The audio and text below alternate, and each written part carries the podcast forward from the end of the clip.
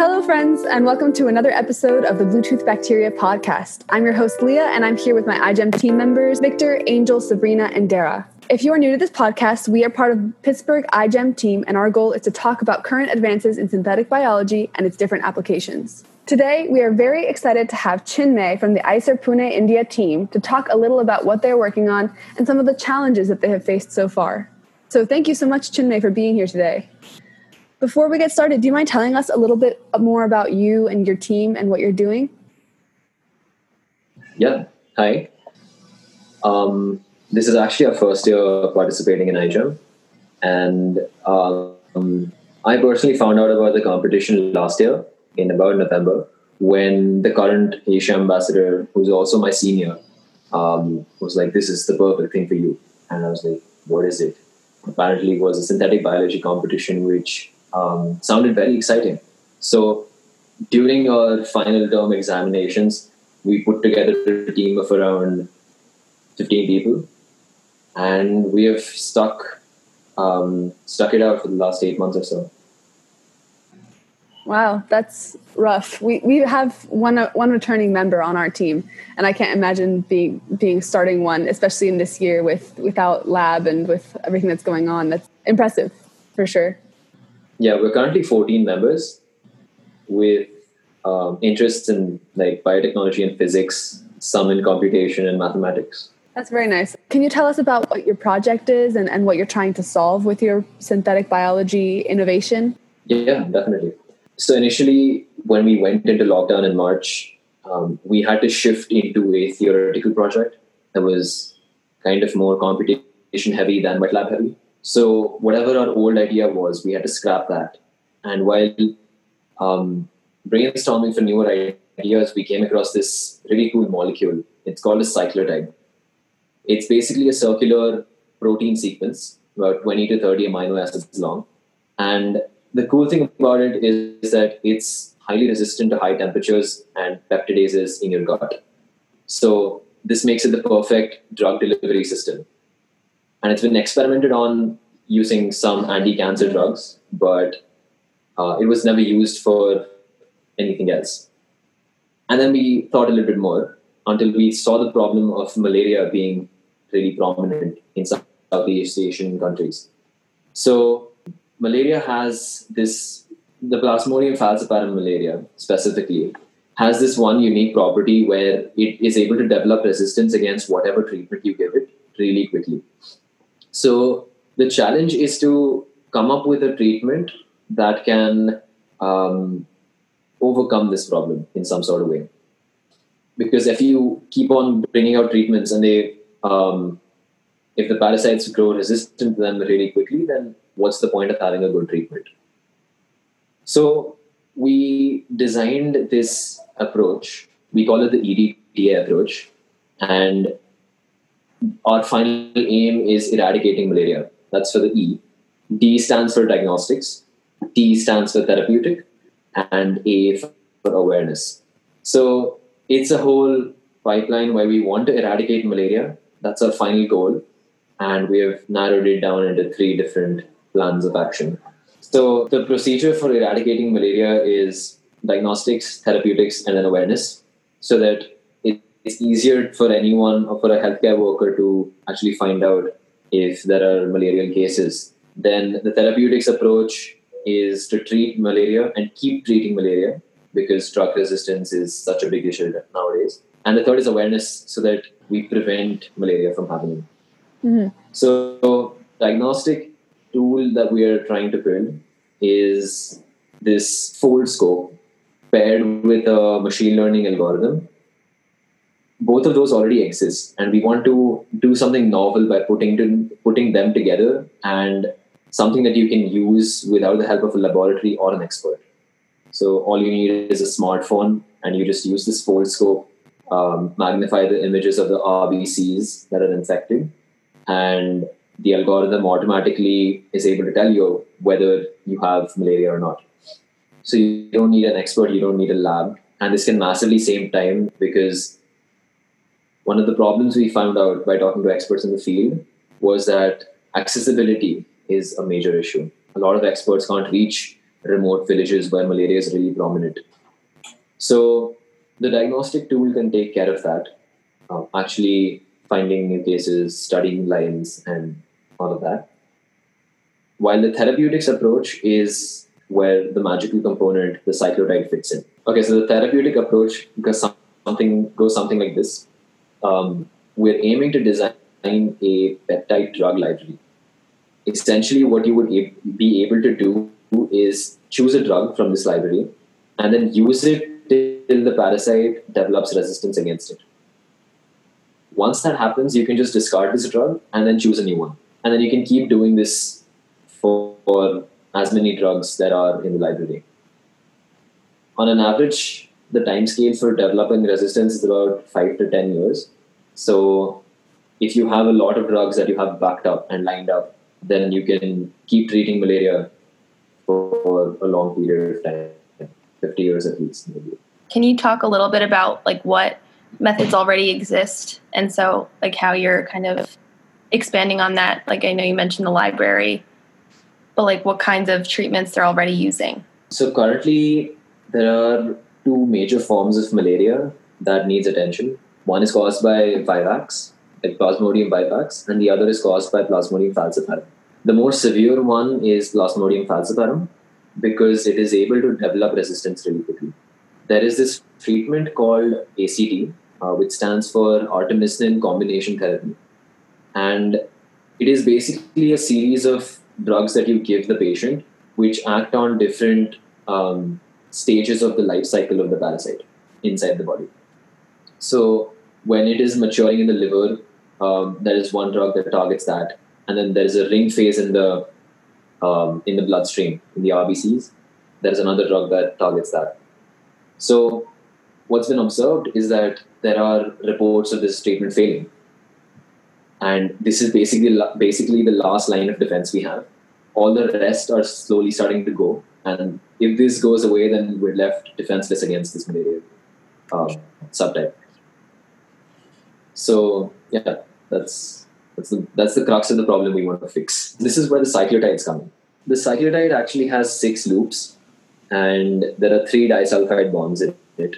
So the disulfide bonds are responsible for the stability, and these loops are where you can graft in a sequence of the peptides that you want as your inhibitor maybe.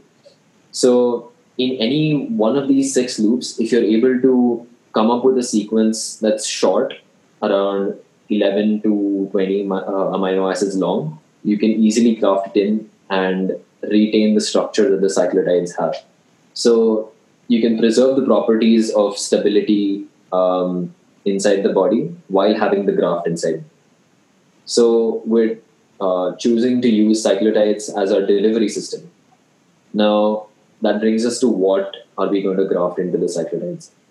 So for that, we did some protein analysis of various interactions between the malarial parasite and human cells. And we found out that it's easiest to get rid of these parasites in the bloodstream. So what we have decided is to target one interaction. There's an EMP protein, which is the erythrocyte membrane protein of the Plasmodium falciparum parasite. And then there is an ICAM protein in the humans. So when you have two different interacting surfaces, we want to create an inhibitor which can competitively bind to the PFEMP or the EMP protein so that the parasites can't latch onto the red blood cells. And this will be delivered to the bloodstream using the cyclotides. That's a lot. Definitely. Now we're just going to shift a little bit of gears, and I'm going to ask you if you have considered the moral or ethical limitations and applications of your project. So how expensive would this be? You know, how does that compare to the treatments that are already out there? And, you know, is this actually going to be accessible for the populace in the rural communities that are most affected by malaria? So actually, we had no idea how a drug was developed based on what we got off the internet. So we decided to take it to an expert in Tübingen, Germany, and his name is Dr. Velavan. and he works on tropical diseases in tropical countries. But he gave us insight like we never had before on what stages there are in drug development. And we don't really know how expensive the drug will be, but on a time scale, it takes anywhere from 12 to 20 years for a drug to be tested and then approved and then sold. So that was kind of daunting at first, but you know, he gave us assurance that, you know, it's a good cause. You should stick with it, see it through at least for the first couple of years. But if we're able to develop a series of drugs like this, then it might work. There's a very high chance of it working. As for testing them out, that's not really in our hands. We don't have the necessary equipment or the licenses to conduct trials on either animals or even humans. The first, second, third stages of trials, those are probably not in our hands. So all we can do right now is develop the drug, at least develop the concept as much as we can. Mm. And then, yeah, see where things go later. Yeah. Okay. That's awesome that you were able to get in contact with an expert to kind of develop that a little bit more. Yeah, I mean, for any drug, it's always a very complicated process and very drawn out. And most often people won't be with the project from beginning to end. It'll be different groups taking over different parts of the drug development process.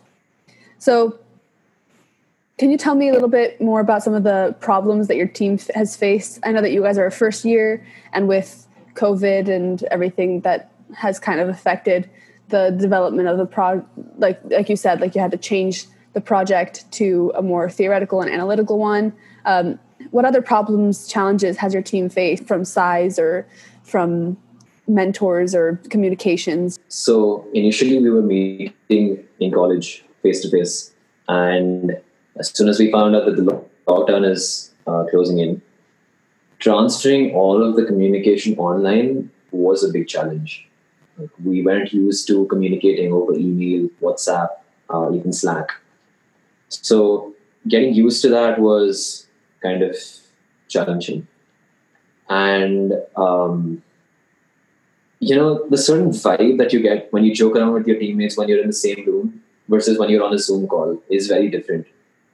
Like, the atmosphere suddenly goes to a very aim-oriented, goal-oriented thing. Every meeting has an agenda, and once you're done with the agenda, either people leave or you stick around. But it's never the same as having a face-to-face fun conversation. So communication really took a big hit. But in terms of the project idea, we were actually aiming for something completely different. Once we found out that we didn't have access to the labs for the next 4 months, we had to change the idea. Then we decided to go for a computationally heavy project, but even that had some setbacks because the machines that we worked on, the computers that we had, weren't powerful enough to perform all the simulations and the experiments online. That was solved when we mailed our project to give us access to the supercomputer cluster. It's called Param Brahma. And now it's running smoothly because we have access to that. But for the first couple of months, we were trying to run simulations on our laptops, and it would take literally days to complete. So computation is going well. It's actually been a lot harder to reach out to people in terms of human practices. Because earlier what we had planned was we go to these remote areas, villages, and try to talk with the school children over there, interact with them, see what they know, and tell them a thing or two about malaria. Actually, our previous project was something relevant. But in the lockdown, none of that is possible. Mm-hmm. And with Zoom or Google Meets, the only drawback is you can access only a limited section of the society who have good Wi-Fi connections. Yeah. And with the percentage of the population which is rural in India, that is a major setback. Like, you don't have access to the population which doesn't have Wi-Fi. Yeah. So, yeah, that was also really challenging. So what did you guys end up doing? Have you chosen human practices to kind of use what you have? Yeah, we're actually reaching out to our old schools and asking them to, you know, help us out in gathering and reaching out to students in our old schools and whatever colleges they're in touch with. So we have a webinar planned for next week, which will be talking about malaria, since it's World Mosquito Day. And yeah, that's something fun that's going to happen soon. We're actually designing a human practices campaign, which will enable the people listening to this webinar or participating in this campaign to take action against malaria, however small the action is, something that they can do to eradicate malaria on their behalf. Something that engages the public, makes it fun for them to participate in. Yeah, that sounds very interactive. I think that works well with society typically. So what are your next steps? How are the next few months looking for you? I think we might get to go to the lab. We don't have confirmation yet, but in the next couple of weeks, we'll find out if, you know, transport and everything is feasible. The problem is a lot of our team members are scattered all over the country, and coming back to Pune is really tough in terms of transport and restrictions, permissions, etc. So getting the team back on campus is going to be a big task, but we hope that in the next couple of weeks that's sorted out. So once we have access to the lab, we'll start off with the experiments that we planned and hopefully confirm that, you know, these inhibitors that we designed actually work. That's awesome. So that's all the time we have for today. Thank you so much for coming, Chinmay, and we really enjoyed learning about your project. We wish you the best of luck with your return to lab, and I guess we'll see you at the Jamboree. Yeah. Thank you, Leah. Again, that was IISER Pune, India, and that was Chinmay speaking. Thanks again for tuning in for this week's Bluetooth Bacteria Podcast. My name is Leah Franco, and I'll see you next week.